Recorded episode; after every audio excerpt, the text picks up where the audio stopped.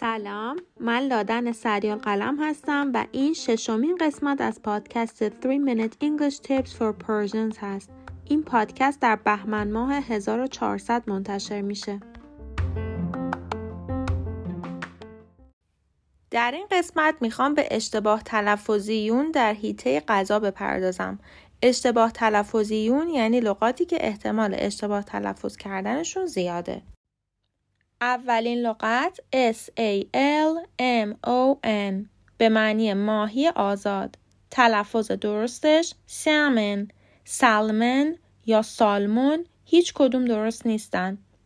ال تلفظ نمیشه و سایلنته دلیل تلفظ اشتباهش اینه که خیلی وقتا در فارسی هم سالمون بهش گفته میشه. جالبه بدونین که این لغت در حالت جمع هم همون سمن هست و آخرش اس نمی‌گیره. لغت دوم D A I R Y. به معنای لبنیات. تلفظ درست dairy.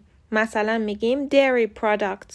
حواستون باشه که dairy رو با diary به معنای برنامه روزانه اشتباه نگیرین.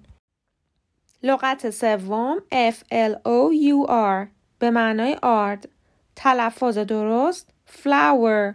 floor غلطه. این لغت دقیقا مثل F L O W E R flower به معنای گل تلفظ میشه.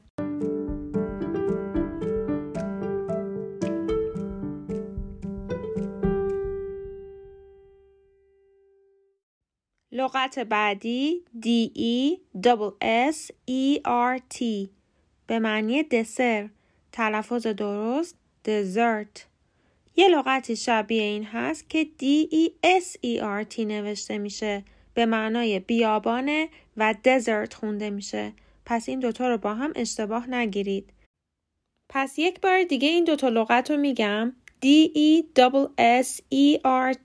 به معنای دسر دزرت خونده میشه و استرس روی سیلاب دومه D-E-S-E-R-T به معنای بیابان دزرت خونده میشه و استرس روی سیلاب اوله.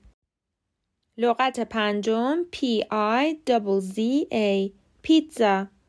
دقیقا همون تلفظی که در فارسی میگیم پیتزا رو باید بگیم. پیزا غلطه.